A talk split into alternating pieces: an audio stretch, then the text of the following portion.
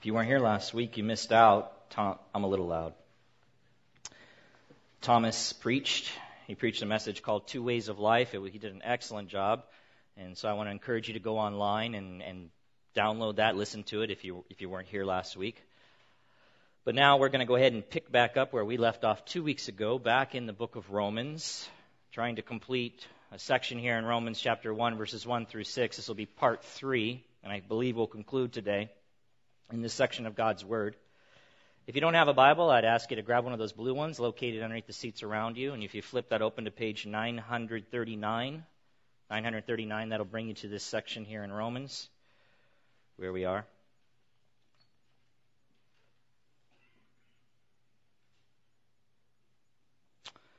So, as you know, we've been talking about this. I titled this message Paul's Precious Message. And again, just by way of reminder, precious means highly valued, highly valued, very much loved, and considered to be of great importance. That's a definition of precious. So I call the gospel, which is what Paul's message was, his precious message because he cherished it. He loved it. It was of the utmost importance to him. You know, we can we can identify what is really important to us through two two ways. We, and you probably heard this before. It used to you used to be able to say through your calendar and your checkbook. Through your calendar and your checkbook. I can't say checkbook anymore because this new generation doesn't even keep a checkbook. You know what I'm talking about? I'm not saying that's wrong or anything. I'm just saying when I grew up, you kept a checkbook, you balanced the checkbook. Now they just look online and whatever the account says, they go, that's how much money we have. And I don't get that, but that's okay. That's what the new generation does. So I won't say checkbook anymore. I'll say calendar and cash. Okay? Does that work? By our calendar and cash. And by that I mean, where do you spend your time? Right? When you look at your calendar, if you, if you keep one, or just look over the last week or month, where do you spend your time? What do you give your time to? What do you give most of your time to? That will tell you what is most important or at least important to you. Okay? So obviously you give a good portion of your time, many of you, to work, right? Because it's important. Without work, you don't eat, you don't have a place to live, right? That's what I mean by that. But if you say God is important, if you say the church is important, which is God's institution, not man's, and you see very little time in your life being given to those things, to the church, to the reading of God's Word, to the things of God, then don't kid yourself. It's not that important to you. You understand what I'm saying? I'm going to go for the same for cash. Where do you spend your cash? What do you give your money to, your hard earned money? That'll tell you what's important to you.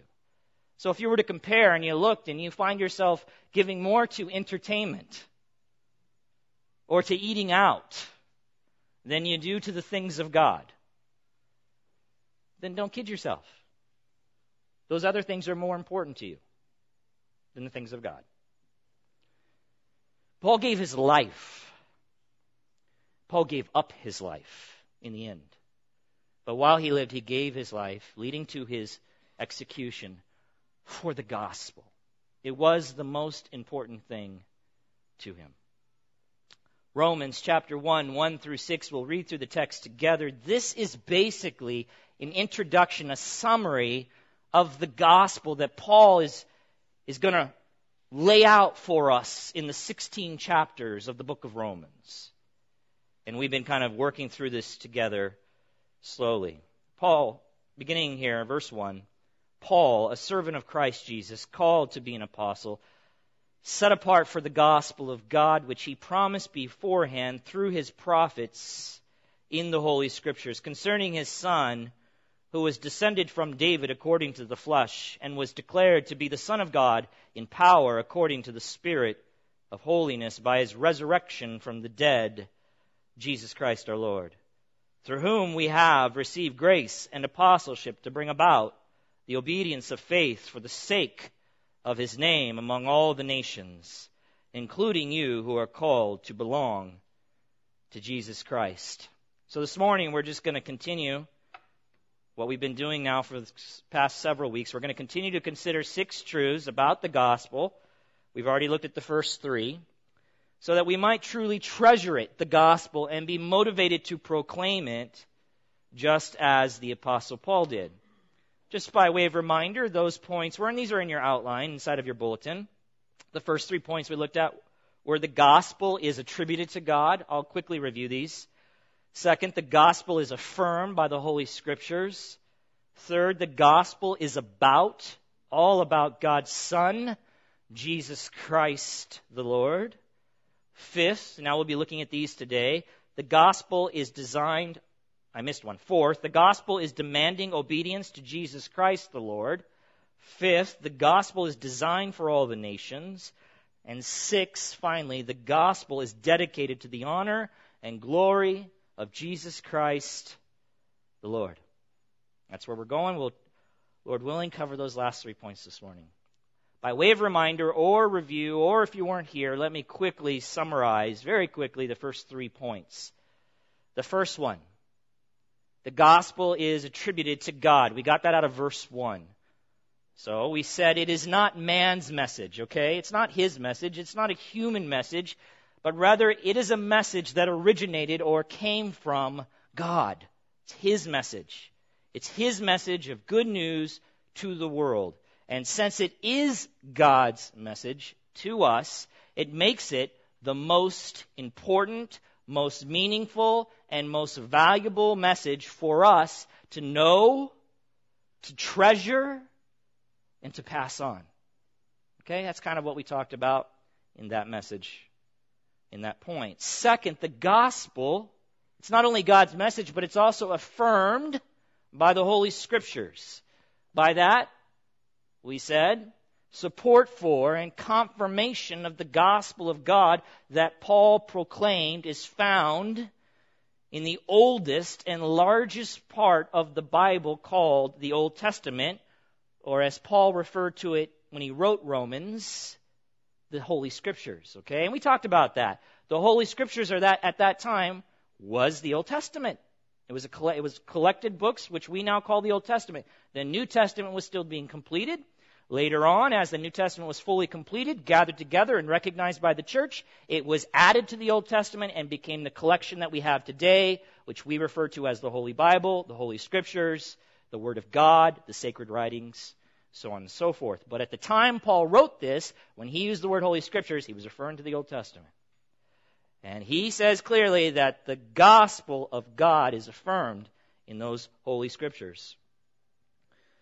So, the gospel Paul explained in detail in Romans was not some message, here's the point, that just came out of nowhere, all right, or out of the blue, nor was it invented by men or even by Paul.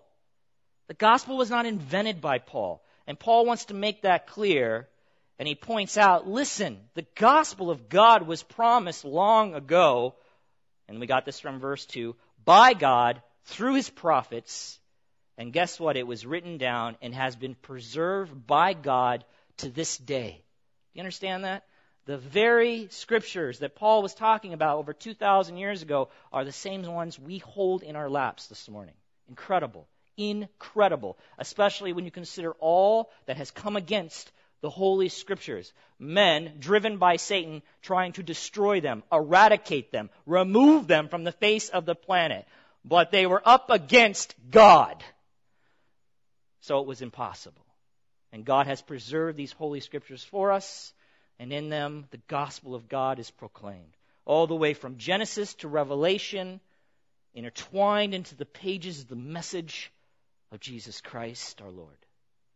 Third, the gospel is about God's Son, Jesus Christ the Lord. The gospel, beloved, or good news of God is centered on, fixed on the very person of Jesus Christ.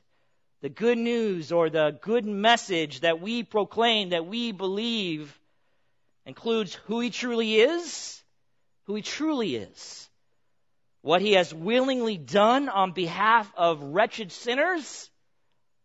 That's us. That's us. And what he will do in the future according to the sure certain Word of God. The content and focus of the gospel, beloved, is Jesus Christ the Lord. That is what makes it so precious and important and worthy of us giving our lives to make it known regardless of the cost. Do you understand? This is not any message. This is a message about Him. Jesus Christ the Lord. This is why Paul, we closed with this a couple of weeks ago. You see this in 2 Timothy 2, 8 and 9. And Paul tells Timothy, a young pastor, you know what he tells him? He says, Timothy, remember Jesus Christ. And he's writing that from inside of a prison, Paul is. Paul is in prison for the preaching of the gospel, for the proclamation of Jesus Christ as Lord. And shortly after that letter, he will be executed for being a Christian. And Paul says, these are my final words, basically. That's what 2 Timothy is, Paul's final words. What does he say? You know, your final words are probably going to be your most important words, right? You're dying on your bed. You're not going to just talk about the Lakers, right? You're not going to talk about silly things. You're, these are going to be some of the most important words you ever speak because you know They'll be your last. And Paul gave his most important words. Remember Jesus Christ. Remember Jesus Christ. Risen from the dead, a descendant of David. Now, point four. The gospel is demanding obedience to Jesus Christ the Lord. The gospel is demanding obedience. The good news of Jesus Christ is demanding obedience to Jesus Christ the Lord. Let's look at it together. Romans chapter 1, verses 5 through 6, reading there, through whom we have received grace and apostleship to bring about, here's the phrase, the obedience of faith. The obedience of faith for the sake of his name among all the nations. Your translation may say Gentiles. We'll get to that in a second. Verse 6, including you who are called to belong to Jesus Christ. You may not remember, but when we introduced the book of Romans, the book of Romans is written primarily to Gentiles. To Gentiles. We're going to talk more about this. The church was made up mostly of Gentiles, but also had a, a, a minority of Jewish people, all who had given their lives to Jesus Christ, all who declared him as Lord.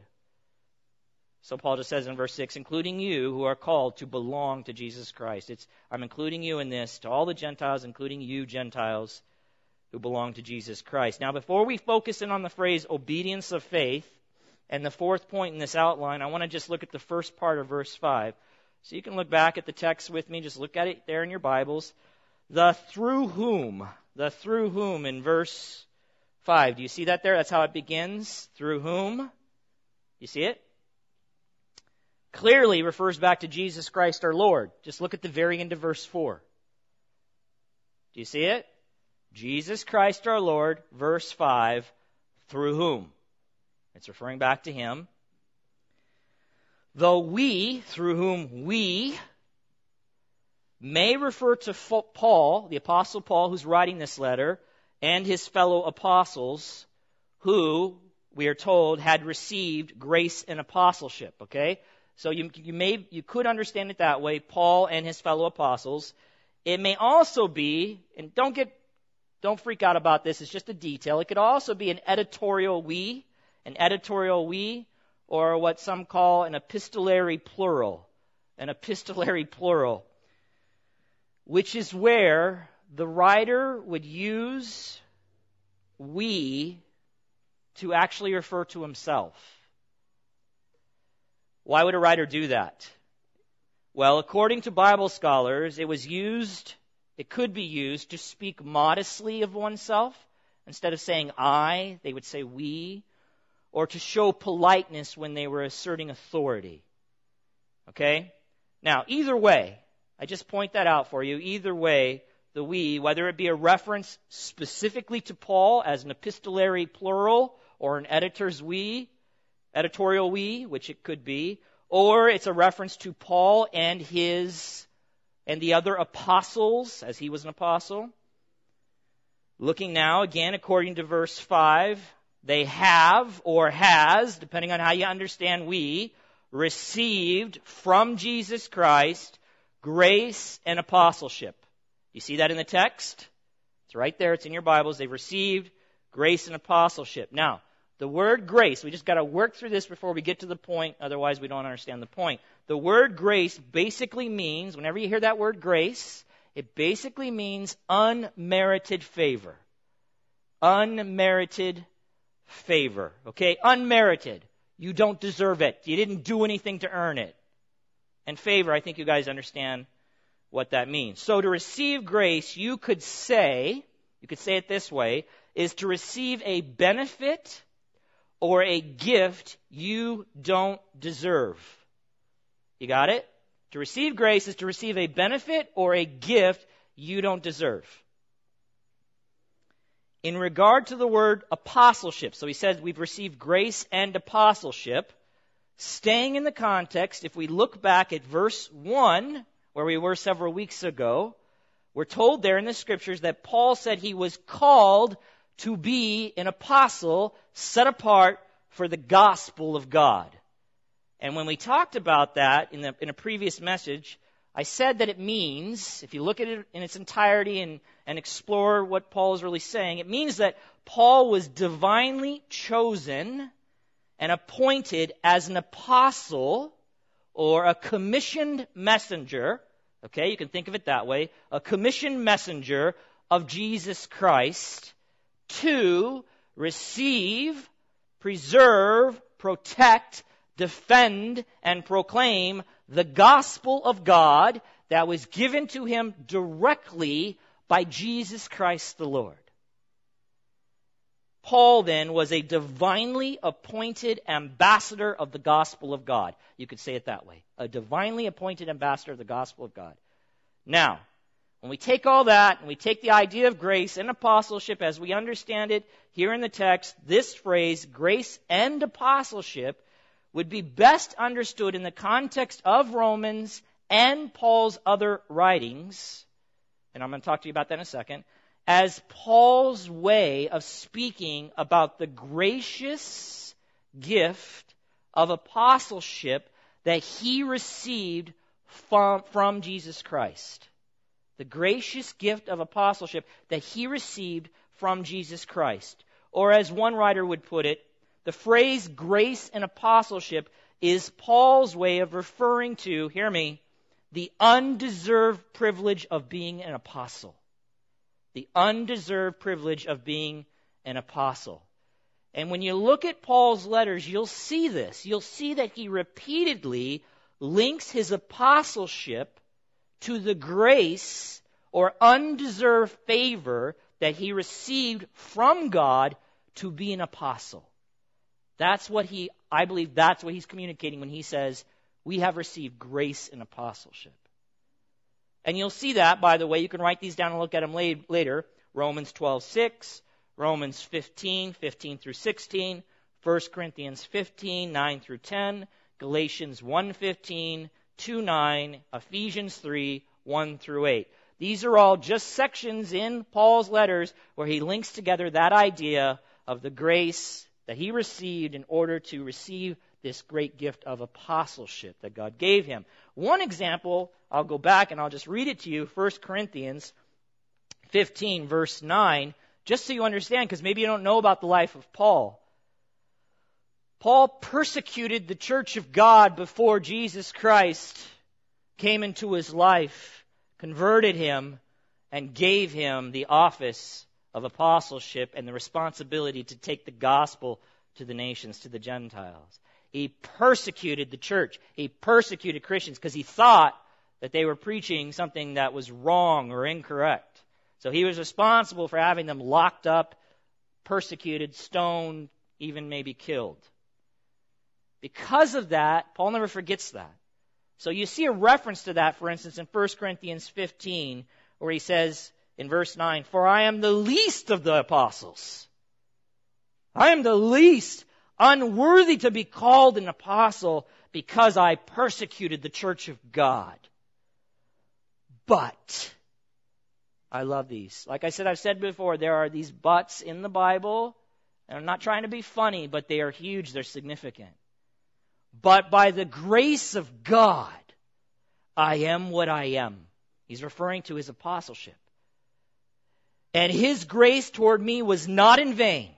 On the contrary, I worked harder than any of them, though it was not I, but the grace of God that is with me. So again, just this reference that he connects the grace of God and his apostleship together, and that's exactly what I believe he's doing here in Romans chapter 1, verse 5. So, why did Paul receive grace and apostleship? Or, as I've said, the undeserved privilege of being an apostle? Why was Paul set apart or chosen by God to proclaim the gospel to the world? Well, according to verse 5, it was to bring about the obedience of faith. That's why. At least that's one reason. This is why God set his grace on Paul to bring about, to preach the gospel. Why? To bring about the obedience of faith. What is that? Now listen, this is important for us to grasp as Christians and get right. Because if we don't get it right, what could happen is we will water down or compromise the true gospel of God. That'll make sense to you in a second if you don't understand what I'm saying. These two words, obedience and faith, in the scriptures are inseparable. You understand what I mean? They always go together. They are not to be separated as if they're two distinct things that never look at each other or are not connected or have no relationship. As one writer says, when you see the one, obedience or faith, you see the other in the scriptures. A person cannot, the writer goes on to say, have genuine faith without having obedience. They cannot. Nor vice versa. Nor vice versa.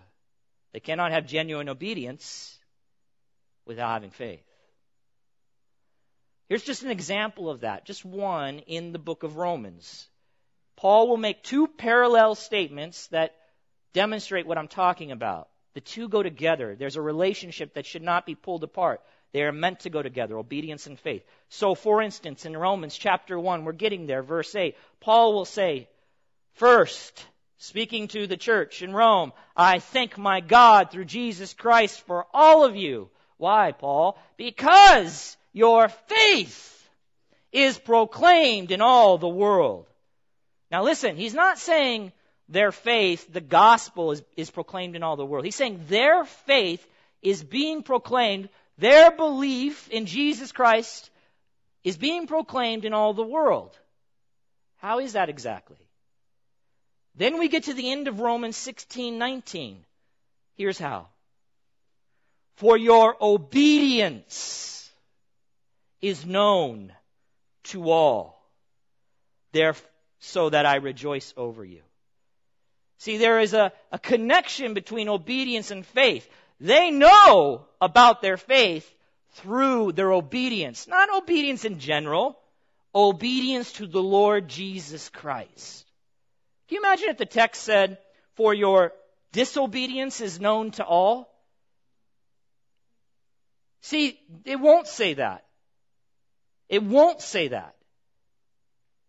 Even though that may appear what what the church, some in the church look like today, where we're trying to say on one hand, your faith is known. Oh, by the way, so is your disobedience. That's crazy. That is not biblical. It's not scriptural. Somewhere, something went wrong, and someone got the gospel wrong to suggest that we can have faith without obedience, or true obedience without faith. It's not biblical. So the phrase obedience of faith should be understood this way, okay? Our obedience as Christians begins with, think about this, it begins with and consists of faith. Of faith. And our ongoing obedience is driven by or produced by that very same faith.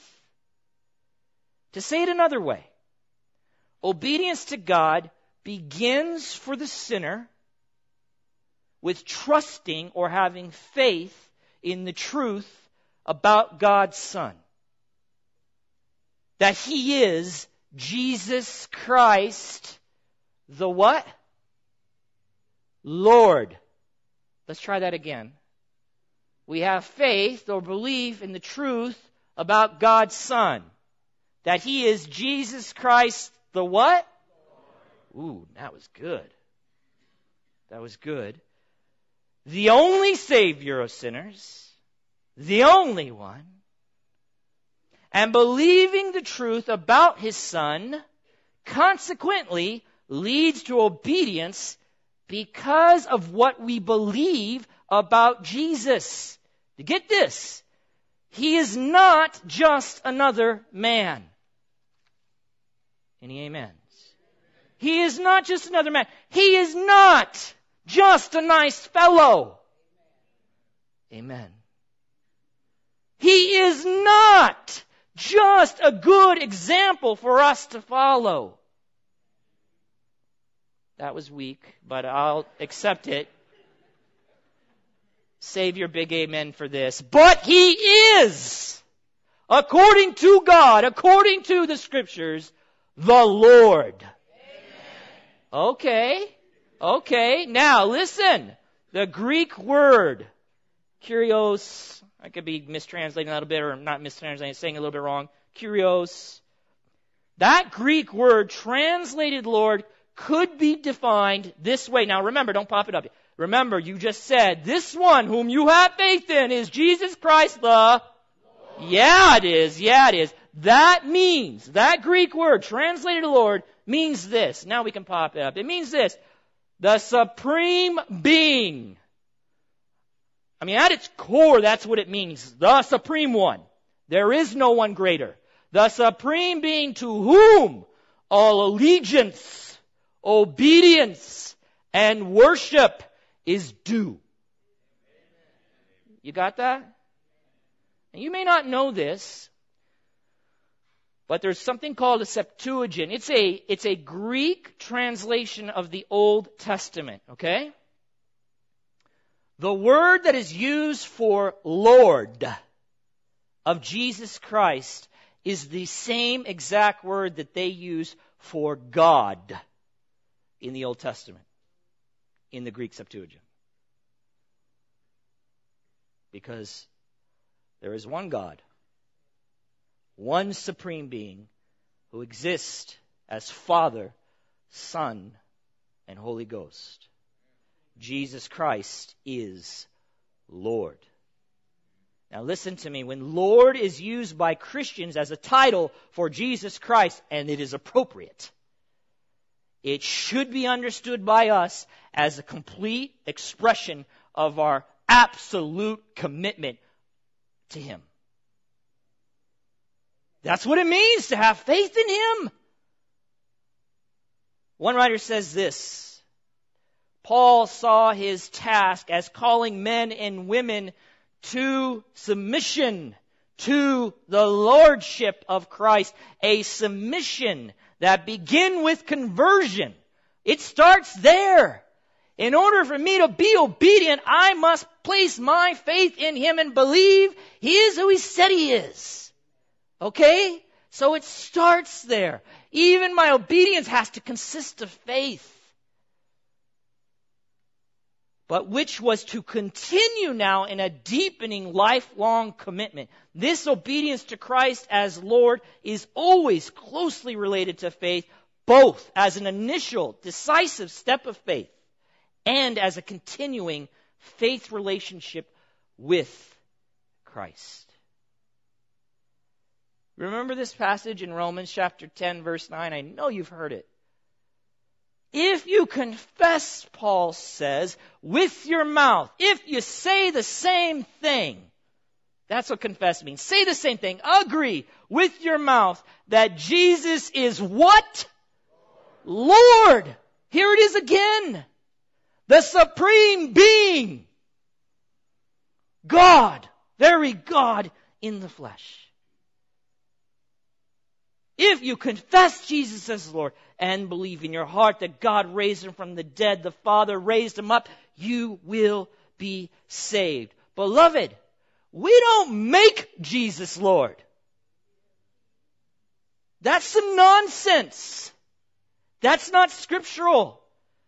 You don't just decide in your life at one point to go, all right, I've received you as Jesus, as Savior. Thank you.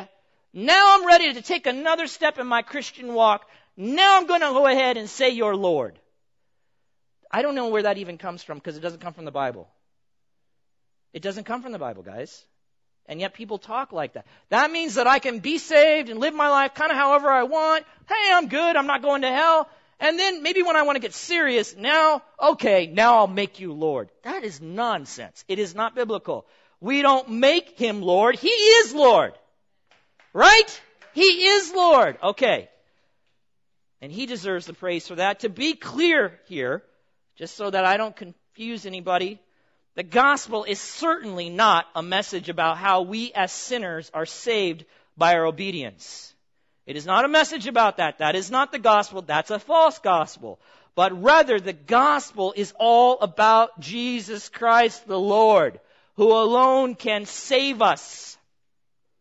And as the Lord, He is due all of our obedience, all of our worship, all of our allegiance. Do you get that? Through faith, beloved, through faith, we continually see him for who he really is. Through faith, the supreme one. And as we see him rightly, we act accordingly. We come under him. We obey him. For he is Lord. This is, beloved, this is the obedience of the faith. This is the obedience of faith that Paul is speaking about. That he preaches the gospel to bring about among the nations. The idea that faith in Jesus Christ the Lord and obedience to him don't have to go together, as I've already said, is not an idea that can be supported by the Bible. That type of erroneous thinking cheapens or waters down the gospel, making it nothing more than really just a way to escape hell. Fire assurance. And foolishly gives people the idea that they can believe in Jesus, okay? This is the wrong idea. I can believe in Jesus and I can remain the captain of my own soul. the master of my own destiny. That I answer to no one except myself. That's wrong. That's wrong if you're a Christian. That's wrong. Because you have faith in Jesus the Christ, the what? The Lord. The Lord. And as one writer says, or Paul says actually in Philippians chapter 2 verse 9, he says, this. Therefore, God has highly, speaking of Jesus, exalted him and bestowed on him the name that is above every name, so that at the name of Jesus every knee should bow. What is that? What is that picture every knee should bow? Submission. We don't get it because we don't have kings, okay? We don't have kings. We have elected presidents. We are a government for the people, by the people, so on and so forth, right? We don't live under kings. But if you had a king, you don't come into the presence of the king without bowing. And when the king comes into your presence, you bow. It demonstrates utter submission. He is over you. What he says absolutely goes. And no one can do anything about it. Praise God, we have a good king. Every knee should bow in heaven and on earth and under the earth, and every tongue confess what are they going to confess? Jesus Christ is Lord. Is Lord. The supreme being to whom all obedience and worship and allegiance is absolutely due. And they're going to confess that to the glory of God the Father. Beloved, every knee will bow. Every knee. Some now through faith. Others in the end through force. Through force. Every rebel will bend their knee. Every rebel. It would be much better to bend now by faith and escape the judgment to come. The gospel, point four, is demanding obedience to Jesus Christ the Lord. Number five, the gospel is designed for all the nations. Look at this with me, Romans chapter 1, 5 through 6. Again, looking at the text, through whom we have received grace and apostleship to bring about the obedience of faith for the sake of his name among all the nations, including you who are called to belong to Jesus Christ. Now, your translation, as I said before, might read Gentiles instead of nations. Okay? If you're looking at your translation, maybe it says Gentiles. I'm going to talk to you a little bit about that. If you look into your Bibles at the end of Romans chapter 1, verse 13, at the very end of that verse, the very same Greek word that in the ESV they're translating nations, you'll see in that ESV they're translating it Gentiles. It's the same Greek word. So I'll talk a little bit more about that, but let me show you a few passages. The same Greek word that we just read that in the ESV is translated nations is being used in the ESV in Romans 3:29, and this will kind of start to give you an idea about what's going on behind this word. Paul says, "Or is God the God of Jews only? Is he not the God of Gentiles also?" And he answers the question, "Yes, of Gentiles." Also. We're going to come back to this. Romans 11:13.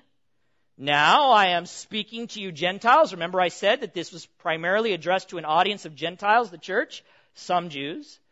Inasmuch then as I am an apostle, a commissioned messenger to who?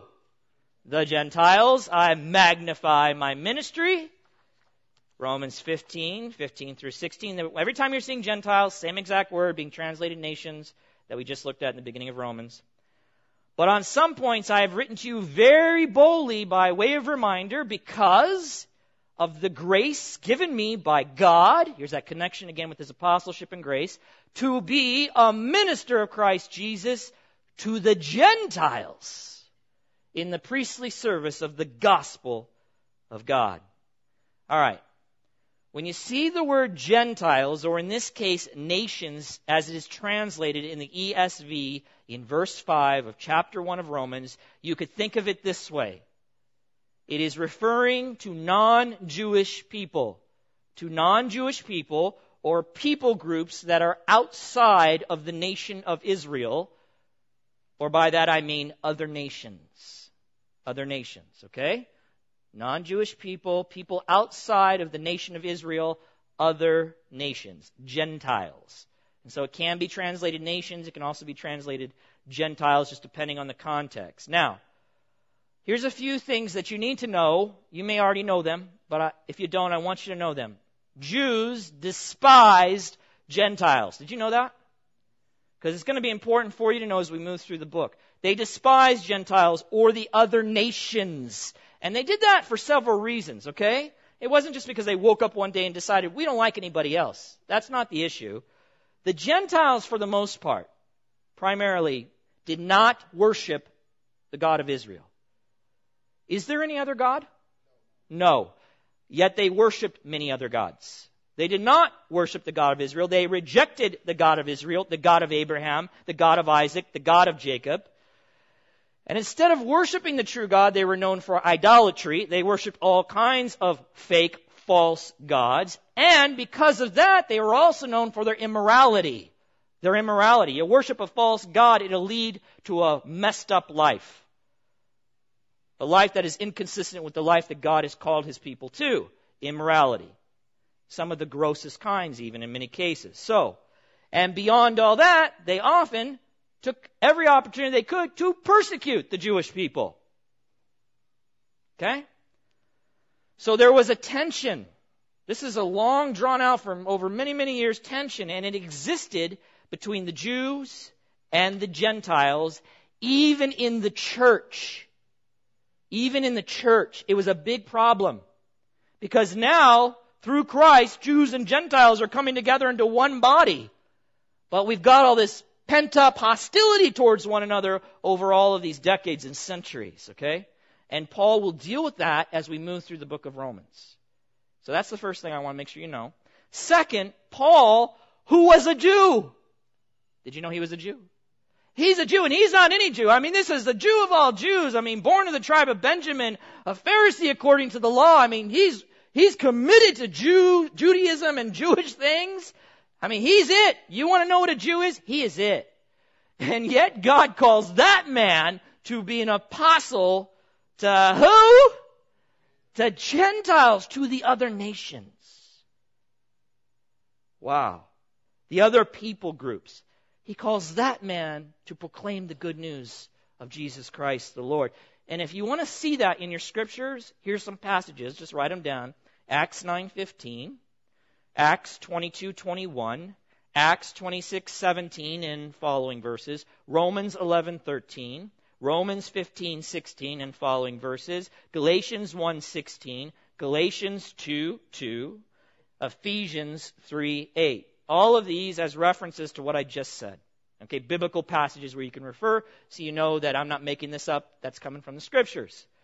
Why was Paul called to go to the Gentiles? Why? Because, beloved, God never intended that the Messiah or Christ that he promised in the Old Testament would only come to benefit the Jewish people. He never intended that. He never intended that. The gospel of God, the message about his divine Son, Jesus Christ the Lord, would be a message for all people, for every nation on the earth. Good news for all, for every single person who obediently responds in faith to that message. And, by the way, bad news for those who refuse Jesus, since He is the one, according to the Word of God, who will judge the living and the dead. You might want to check that. Acts 10:42, 2 Timothy 4:1, 1 Peter 4:5. He is the one who will judge the living and the dead, and as we just looked at in Philippians, he is the one where every person, every tribe, every tongue, every nation will come before him and bow in submission. He is the one. Paul, the appointed apostle to the Gentiles, understood very well that the gospel of God, his good message, was intended for more than just the Jewish people, and he refers to that very fact in the scriptures. I want to show you. Galatians chapter 3, verse 8. Now we're jumping in. There's a big context here, but I think we can just look at this and pull this out. It says, and the scripture, now Paul's speaking, and the scripture, he's referring to the Old Testament again, foreseeing, looking ahead that God would justify, there's that word, Gentiles, same word, translated nations in the beginning of Romans that we're looking at this morning, he would justify, he would declare the Gentiles right. How? By their works? By faith. Preach the gospel. Now listen to what he's saying. I'm going to use this word, okay? He personifies the scripture. All that means is he views the scripture as a person in this case. So he's saying the scripture is preaching like a person would. That's what we mean by personify. So he says, and the scripture, foreseeing that God would just the, justify the Gentiles by faith, that scripture preached the gospel beforehand, before Jesus even came, to Abraham, saying, In you shall all the nations, all the nations, same word translated Gentiles, nations, same Greek word.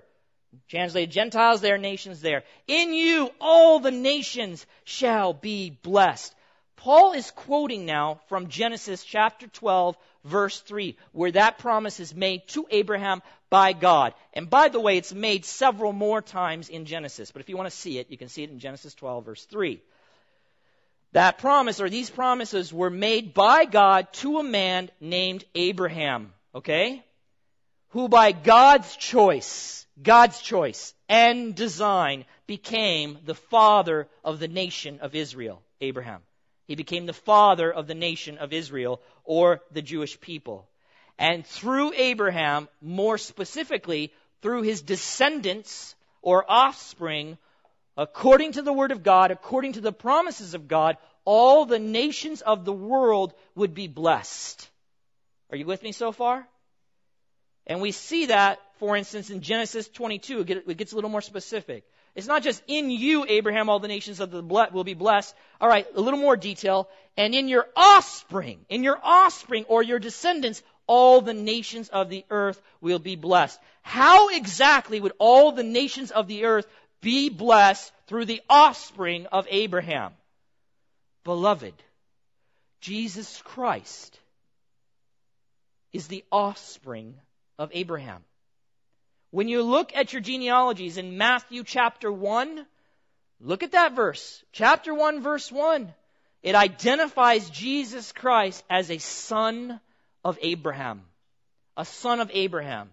And when we, when we think of that, you know, I say I'm a son of my dad, Dan, it, it means I have an immediate relationship as son father. But when they use that terminology son, it means a descendant of.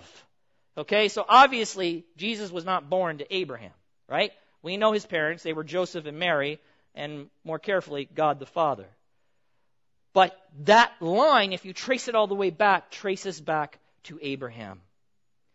This one, the son of Abraham, came from heaven into this world as a man and was a blessing, beloved, like no other blessing for all the nations. How? through what he did to make the forgiveness of sins and permanent reconciliation with God a reality for every single person who would place their faith in or trust in Jesus Christ the Lord, who he is and what he really did.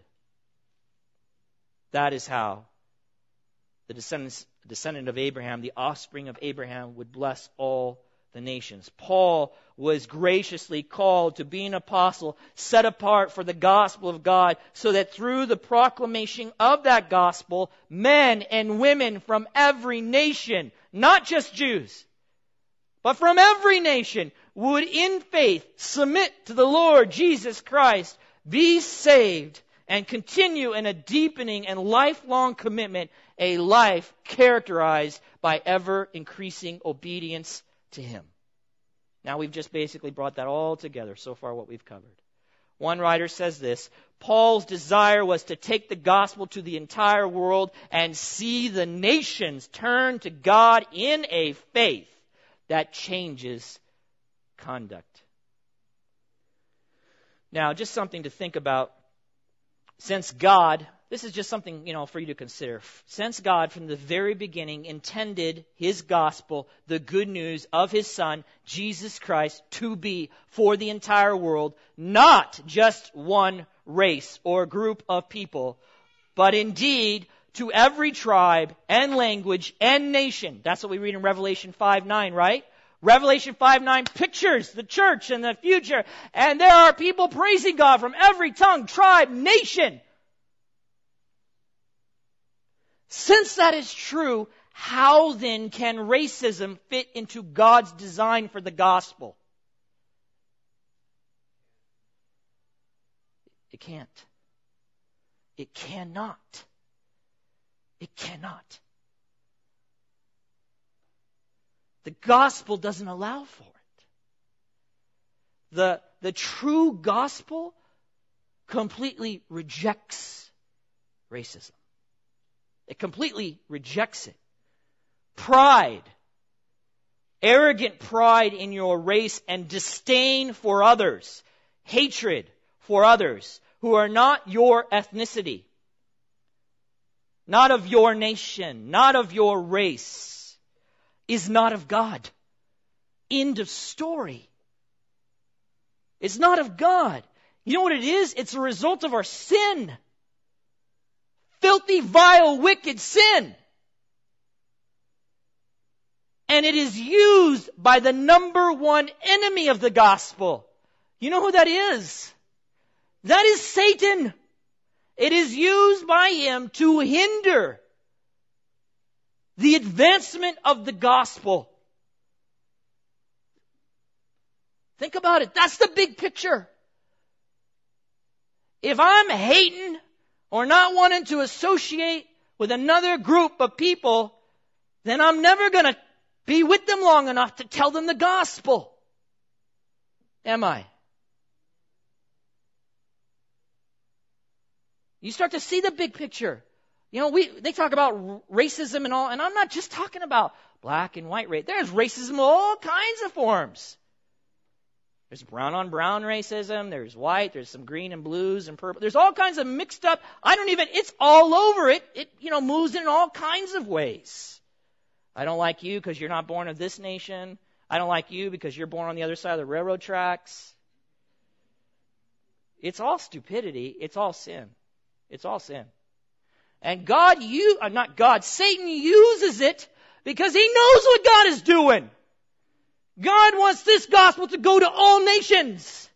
So this is just one of his many evil, vile tactics. If I can get them all hating on one another or not feeling okay around one another, then I will disturb what God is doing. So he thinks. And this is why the gospel, when it comes into our life, should set us free from the idiocy of racism. When we begin to look at the gospel and realize, God, you designed the gospel that saved me for every tribe and tongue and nation. It is your purpose that all people from all over this planet, with all kinds of different languages and colors of skin that you gave them, would praise the name of Jesus Christ. You see?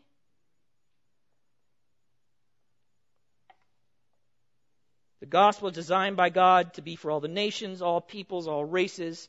Therefore, beloved, any sinful attitudes, and guess what? You may come into the church and you could be born again. That's what I mean by come into the church, not just show up here and sit in the chairs. But you come into the church of the living God because you have been born again. You have placed your faith in the Lord Jesus Christ as your Savior. And yet you bring with you all of those stuff, all that racism stuff. You bring it with you. You know what you got to do? You got to repent. Because it has no place with the gospel. It has no place. You got to repent. That's what we got to do. And when it comes up again, you repent. And we do that by informing our mind and seeing the scriptures and realizing this is sin. It is sin and it is a tactic of the devil. All right. The gospel is demanding obedience. I know. One more point, we're going to do it fast. The gospel is demanding obedience to Jesus Christ the Lord. The gospel is designed for all the nations. God designed it for all the nations. The gospel is dedicated to the honor and glory of Jesus Christ the Lord. We got to finish on this because this is the point. This is really, this is kind of the culmination of all of this. This is the apex, the summit. Huh. Romans 1:5, through whom we have received grace and apostleship to bring about the obedience of faith for the sake of the name among all the nations. Now just don't take it down. In the original Greek, I just want to mention this to you. For the sake of his name is actually at the end. It's at the end. So what it really reads is, through whom we have received grace and apostleship to bring about the obedience of faith among all the nations for the sake of his name. It's at the end. Now, they reword it because they think maybe that makes it more readable. I wish they would have left it the other way. Because that's what Paul's communicating. That's where he wants to conclude here. That's the point he wants to make for the sake of his name. Now, what does that mean? Well, let's start with his name. By the, by the context, we know Paul's referring to Jesus Christ, right? It's Jesus Christ the Lord, the one through whom grace and apostleship was received. Verse 4. Nothing's changed. He's still talking about Jesus Christ the Lord, his name. In the ancient world and in the Bible, according to the Evangelical Dictionary of Theology, it's a real big book. I, I love this book. I would encourage you to get it. It's like a big, it's a big dictionary about theological words. This is what they say. A name was not merely a label. That's how we think of it. But that is not how they thought of it in ancient times and certainly in the Bible. A name was not merely a label, but was virtually, virtually equivalent to whoever or whatever bore it or had it. So, in other words, a name was associated with the reputation, authority, power, or the character of the person. Let me say it another way. The name, to speak of a name, means it was attached to the true character and significance of the person who bore that name.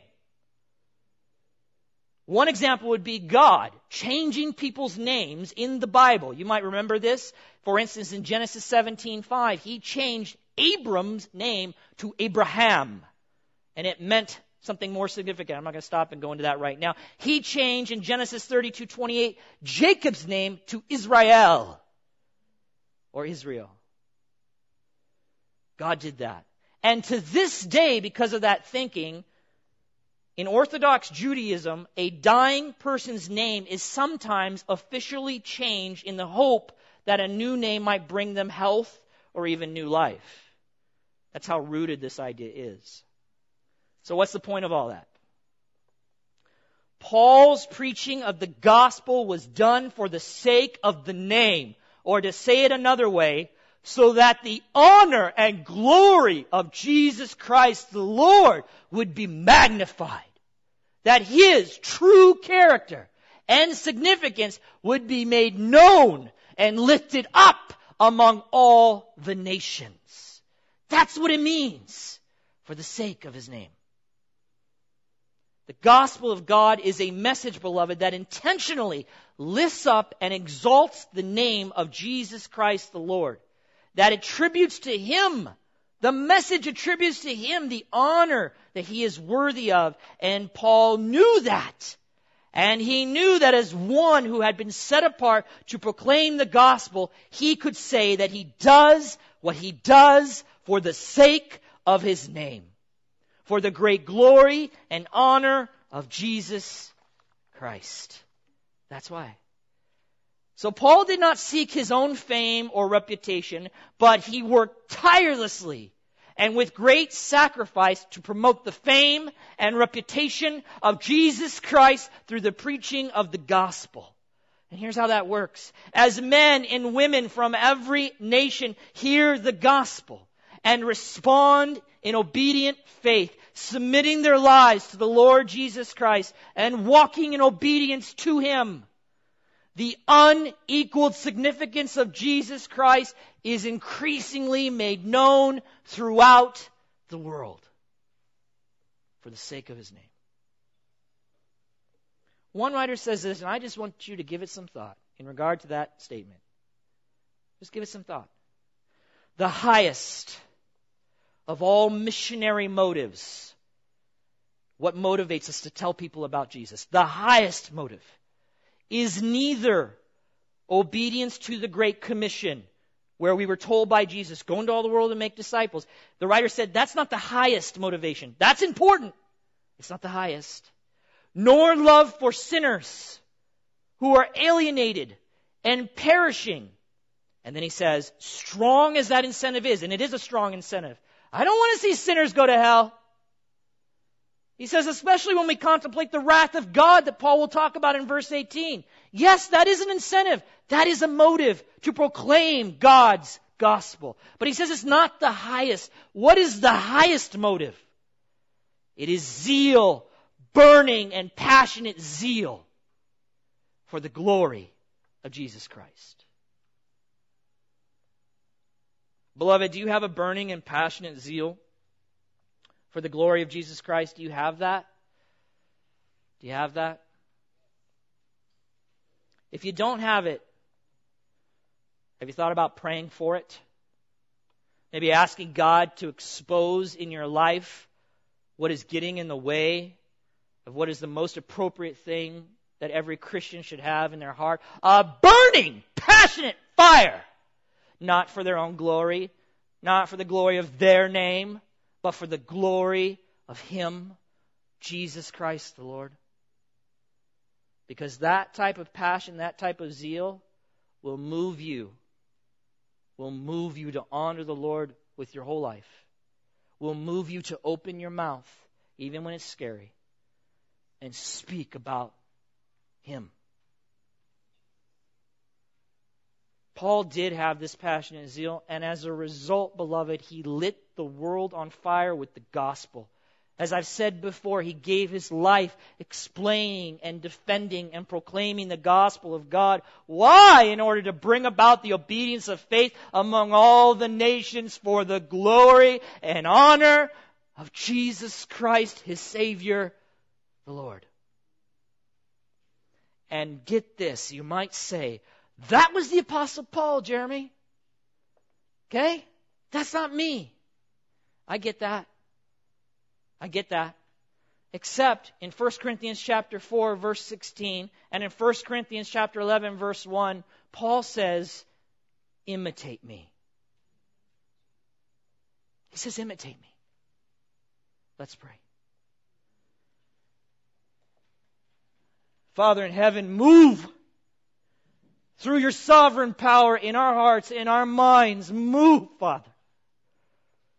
Move us to a place where we will have zeal for the glory and honor of your Son, Jesus Christ, the Lord. Father, those things that impede that zeal, that cover it up, that ruin it, would you expose those things in our life? Would you make us aware of those things that ruin zeal for His honor? Whether it be sin, laziness, love of self, you name it, whatever it is, Lord, through your Spirit, convict us that we might repent of it, that we might see Jesus Christ through faith in all of His glory. And may our heart's desire be to make that glory and honor known to this world.